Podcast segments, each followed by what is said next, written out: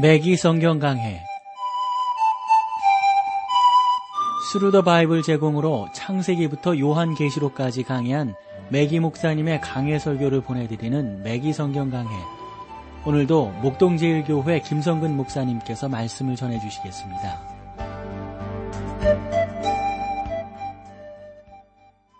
애청자 여러분 안녕하셨습니까? 매기 성경 강해 자, 오늘도 여러분들을 야고보서로 모시겠는데요. 야고보서 2장 음, 오늘 함께 나누겠어요. 야고보서 조금 2장을 서론적으로 보면은 그 1장의 처음 그 13절이 있잖아요. 거기에서는 야고보가 사회 각층 또 그 여러 사람들을 우리가 어떻게 다루어야 할지에 대해서 말씀을 쭉 해주었거든요. 뭐 부자들을 어떻게 다루고 가난한 사람들은 어떻게 대할 수 있는가. 그리고 어, 이, 이 장에서는 오늘 만나는 평범한 사람들은 어떻게 또 우리가 대할 수 있는가? 또 가난한 사람들에 대한 하나님의 어, 태도뿐만 아니라 부자들에 대한 태도에 대해서도 우리가 여기서 배우게 된단 말씀이죠. 그래서 가난한 사람들을 위한 하나님의 태도는 우리 정부의 그것과는 좀 약간 다르다고 볼 수가 있어요. 또 어떠한 뭐 각 나라마다 이 정당들이 있잖아요. 우리나라도 보면 뭐 정당 여러 정당들이 있는데 그런 정당들마다 그 정책들이 조금씩 다르다고요. 그런 조금의 그 다름 어, 이런 것들을 우리가 볼 수가 있는데 이러한 문제들을 어떻게 성공적으로 다룰 수 있는가? 이 세상의 정책들은 완벽한 게 없지 않습니까? 부자도 가난한 사람도 저주를 받을 수 있습니다. 인류에게 주어진 저주의 일부가 부요 또는 가난이라고 볼 수 있는 것이니까요.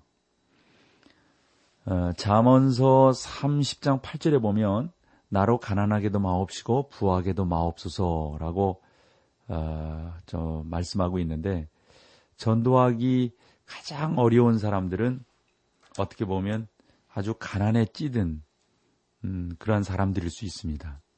또한 전도하기 아주 어려운 사람들은 또 너무 부자인 그런 사람들 전도하기가 참 어려운 것을 볼 수가 있어요. 하나님의 말씀을 가지고 이들과 접촉하는 것은 어떻게 보면 불가능하다 싶을 정도가 돼버리니까요. 진정한 문제는 이 세상에 있는 부의 불균형입니다. 오늘날의 문제는 정당 사이나 인종 사이의 문제가 아니라 이 세상에 어떤 부의 불균형이 있지 않나 싶어요. 예를 들어서 뭐, 뭐 인구가 뭐 중국 같은 경우는 13억 어떤 통계를 보니까 뭐 또 상당히 올라가더라고요. 인도 같은 경우도 얼마나 많습니까? 그러나 이 큰 나라가 기근과 흉년이 와서 어떤 때는 뭐 수많은 사람들이 굶어 죽는 그러한 모습들을 보게 되지 않습니까? 이러한 사실과 오늘날 세계가 누리고 있는 사회와 그 부유함에 대해서 보면은 너무 뭐 아프리카의 오지에 있는 저 남아메리카 쪽에 그렇게 못 사는 그런 사람들과 비교해 보면 참으로 심각한 현실이 아닐 수가 없습니다. 하나님께서는 이 야고보서를 통해서 이 문제를 다루기를 소망하시는 거죠. 하나님은 가난한 자의 편에 서 계십니다. 예수님께서 세상에 오실 때도 부잣집을 통해서 오시지 아니하셨어요. 주님은 가난하게 태어나셨습니다. 그분은 빌린 마구간에서 태어나셨어요. 주님은 많은 무리들을 먹이기 위해서 어린 소년으로부터 물고기와 버리떡을 보리떡을 빌리셨습니다. 주님은 남에게 빌린 배 위에서 말씀을 하셨어요. 이렇게 주님은 가난한 그러한 모습으로 우리와 함께 하셨고 그래서 주님은 또 어떤 때 여우도 굴이 있고 공중에 나는 새도 거처가 있지만 오직 인자는 머리 둘 곳이 없도다 라고 말씀하시기까지 했습니다. 주님은 하나의 진리를 설명하시기 위해서 동전을 빌리셔야만 됐습니다. 주님은 예루살렘에 입성하시기 위해서 나귀를 빌리셔야 됐어요. 또 유월절을 잡수시기 위해서 빵을 빌려 했어요. 또 바나바의 십자가를 빌려 돌아가시기까지 했습니다. 또한 아리마대 요셉의 무덤을 빌려 장사 지낸 바 아, 되셨습니다. 이렇게 어, 참 우리 예수님께서 참 가난한 그러한 모습으로 우리 가운데 소개되고 있는 것은 그건 우연히 그렇게 된 것이 아니란 말씀이죠. 사랑하는 여러분, 우리는 아주 가난이라고 하는 것에 대해서 우리나라로 보더라도 일제 때 6.25 직후 구한말 이럴 때 보면 얼마나 가난의 시절이 많았습니까? 60년대 초 70년대까지 참 그런 경우가 우리 가운데 많았단 말이죠. 디모데전서 6장 10절 말씀을 보면은 바울은 돈을 사랑하는 것이 일만하게 뿌리가 된다라고 말씀했어요. 바울과 야고보는 이 점에서 의견을 같이 하고 있습니다. 여러분이 잘못된 물품을 구입하는데 돈을 사용할 수 있습니다. 또 잘못된 은행 구자에 예금할 수도 있습니다. 너희를 위하여 보물을 땅에 쌓아두지 말라. 거기는 좀과 동록이 해하며 도적이 구멍을 어, 뚫고 도적질 하느니라고 말씀하고 있습니다. 마태복음 6장 19절에서는 말씀합니다. 은행마다 돈을 어디에 저축하고 어, 말지만 하나님께서는 내가 너희를 위하여 어, 투자를 맡아두겠다라고 말씀하시잖아요. 5장에서 앞으로 우리가 살펴보겠지만 야고보는 부자들에게 혹독하게 대하고 있는 것을 보게 됩니다. 나로 부하게 마시고 가난하게도 마옵소서 잠언 30장 8절이 모든 그리스도인의 지혜가 되어야 하지 않겠나 싶은 거예요. 가난에 대한 하나님의 해결책은 무엇입니까? 게으른 사람, 불량자, 술 주정뱅이들, 마약 중독자들을 돌아보기 위해서 부자들로부터 빼앗은 것이 아닙니다. 오히려 하나님께서는 부자들에게 자선을 베푸심으로 그들의 존엄과 명예 그리고 자존심을 파괴시키지 않을 것입니다. 가난과 부에 대한 하나님의 태도는 수많은 사람들이 구제에 대해서 감사하는 돈의 어떤 가치 아래 있지 않은 것이죠. 그래서 하나님은 구제는 우선적으로 우리의 배나 머리를 위한 것이 아니라 마음부터 나와야 된다라고 하는 것을 말씀하고 있습니다. 그것은 계급에 대한 투쟁이 아, 야고보는 돈을 돈으로 말미암아 약이 되는 신자들 사이에 분열과 차별에 대해서 있다라고 설명을 합니다. 그래서 우리가 이 성경을 쭉 보면서 어, 특별히 야고보서 2장의 내용을 이렇게 쭉 보면서 하나님께서 야고보를 통해서 부한 것에 대해서 어떻게 말씀하고 있는가 우리가 하나하나 조명해 나가기를 원합니다. 자, 2장 1절로 가보실까요? 내 형제들아, 영광의 주, 곧 우리 주 예수 그리스도를 믿는 믿음을 너희가 받았으니 사람을 외모로 취하지 말라. 영광의 주, 곧 우리 주 예수 그리스도를 믿는 믿음을 너희가 받았다. 요라는 표현은요, 예수 그리스도를 믿는 믿음을 붙잡았으니 라는 표현과 같은 겁니다. 이 잡았다라고 하는 것, 받았다라고 하는 것과 붙잡았다라고 하는 것은 같은 의미죠.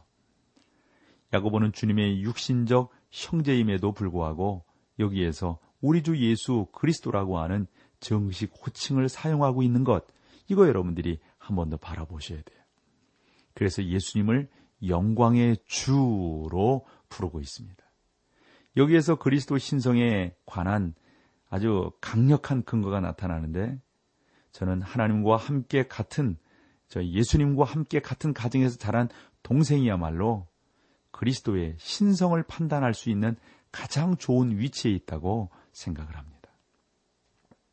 솔직히 말해서 저는 야고보가 만약에 뭐 서울 한복판 또 아니 외진 곳 먼지 낀 도서관 의자에 앉아 있는 어떤 신학자 아들보다도 그리스도의 신성에 대해서 말할 수 있는 가장 훌륭한 위치에 있는 아, 아주 중요한 사람이라고 생각을 합니다. 어느 신학자가 말하는 것보다도 뭐 요즘에 뭐뭐 뭐 철학자가 뭐 성경으로 읽는 요한복음 그래가지고 아저 영어로 읽는 요한복음 그래가지고 뭐 구약과 신약을 또 어? 뭐 어떤 그 모세의 사역에 대해서 참 경험하지 않으면 이게 안 되는 거죠. 그러니까 야고보는 가장 가까이에서 예수 그리스도를 바라본 그런 분 아니겠어요? 그 어, 분이 자기 형이거든요. 육신적으로 본다면 정확하게 어, 예수 그리스도 그분은 영광의 주다 그리스도다라고 설명하고 있는 것은 그만큼 의미가 있다 하는 겁니다.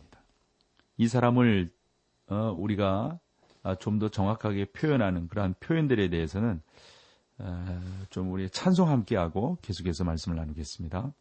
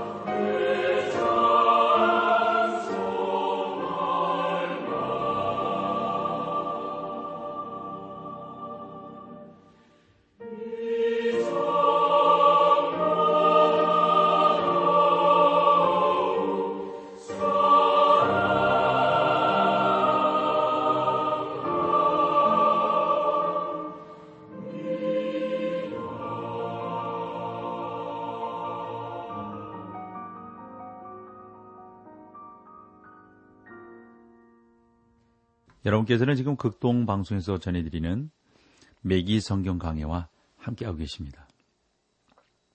2장 1절을 우리가 찬양 전에 좀 상고했거든요. 내 형제들아 영광의 주 곧 우리 주 예수 그리스도를 믿는 믿음을 너희가 받았으니 사람을 위험으로 취하지 말라.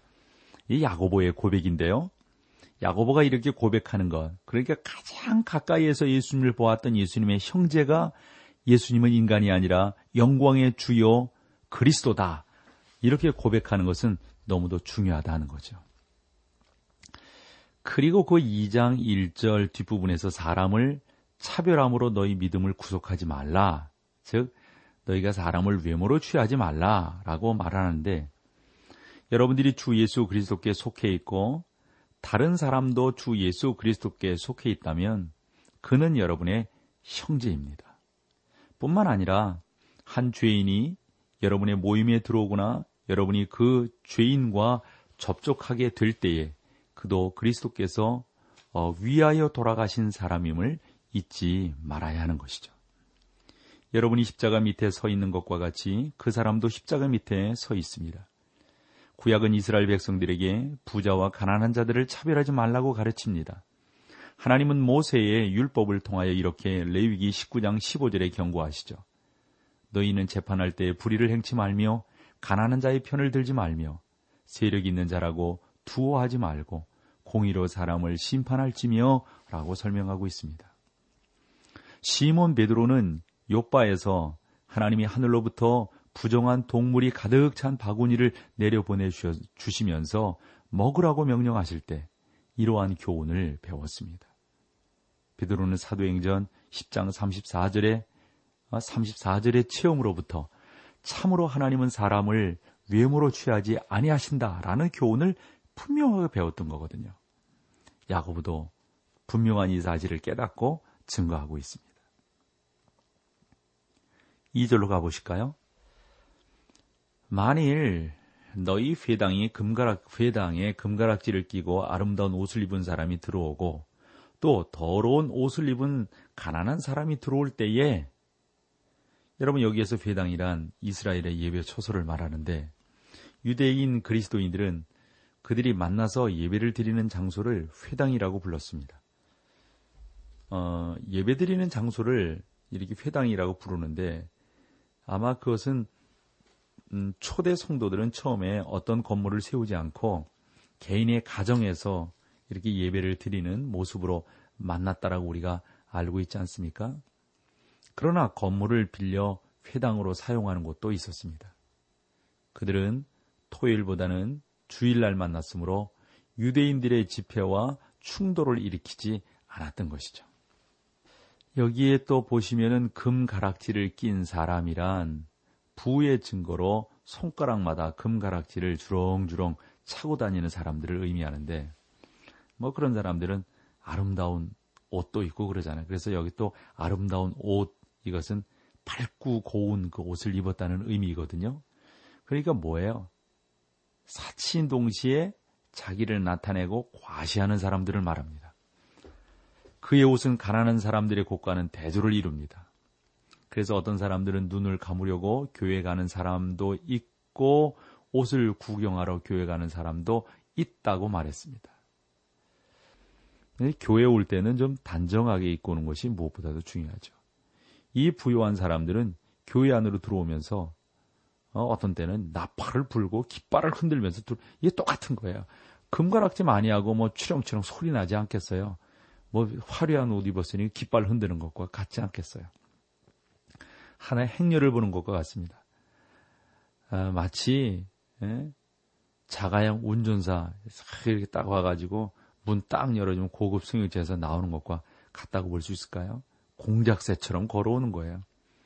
그들은 누가복음 16장 19절에서 예수님께서 부자와 나사로의 이야기를 통해서 말씀하신 대로 그 부자와 같은 사람들이지 않는가 싶은 거죠.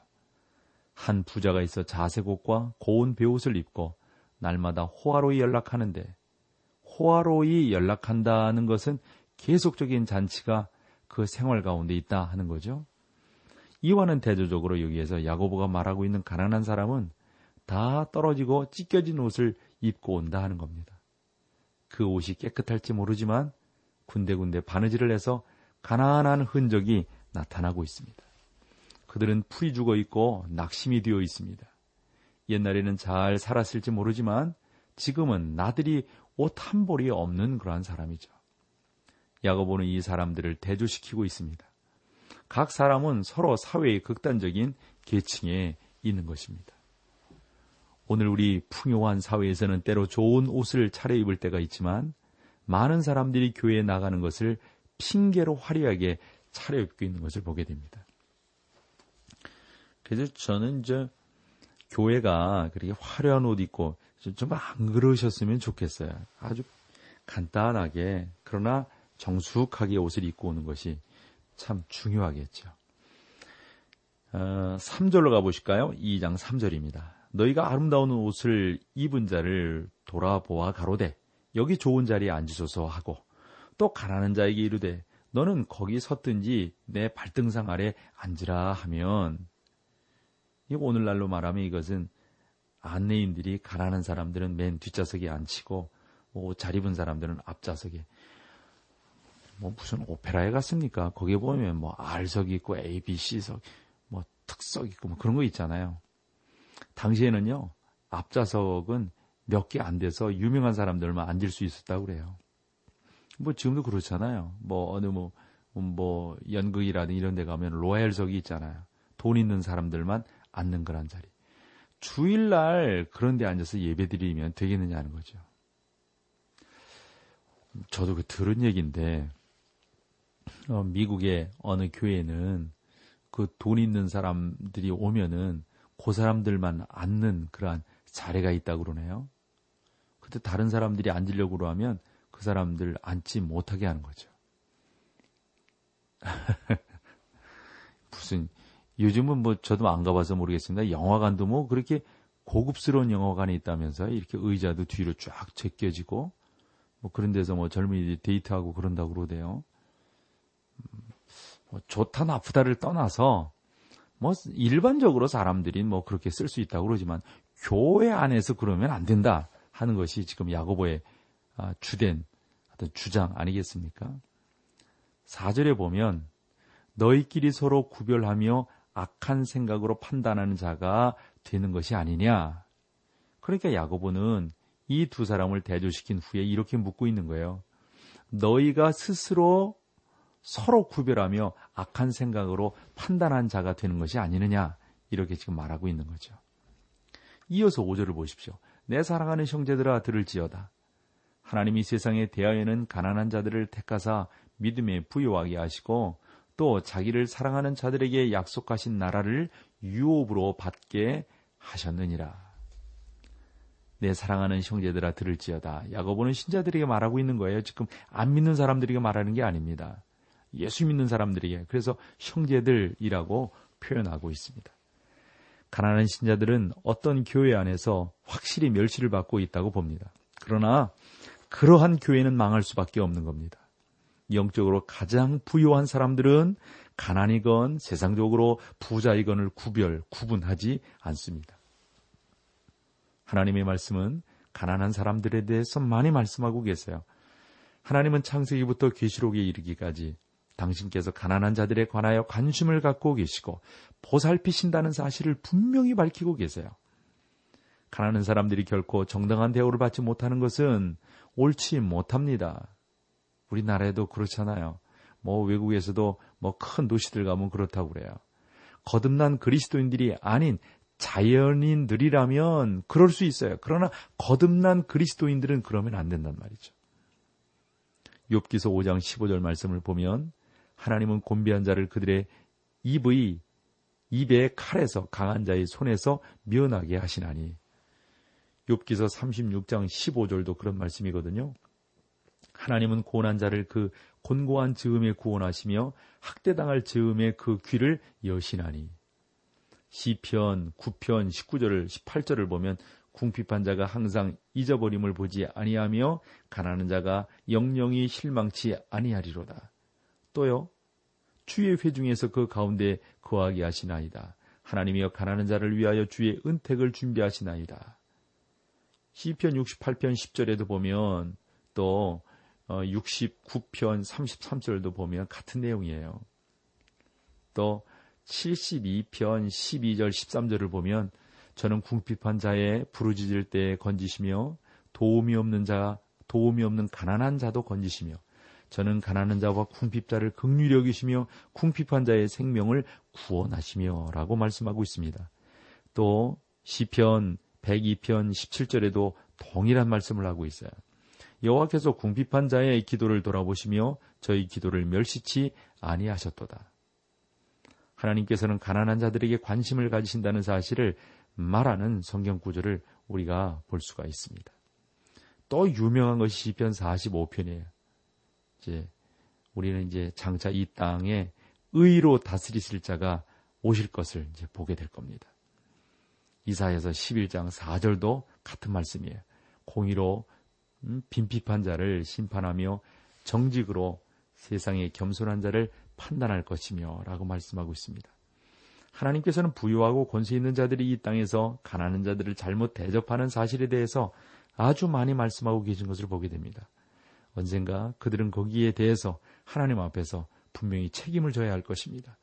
가난한 자들은 영적으로 부유할 수 있으며 이것이 가난한 자들이 어? 나아가야 될 중요한 길임을 또 가난한 분들은 또 보고 깨달으셔야 되겠죠.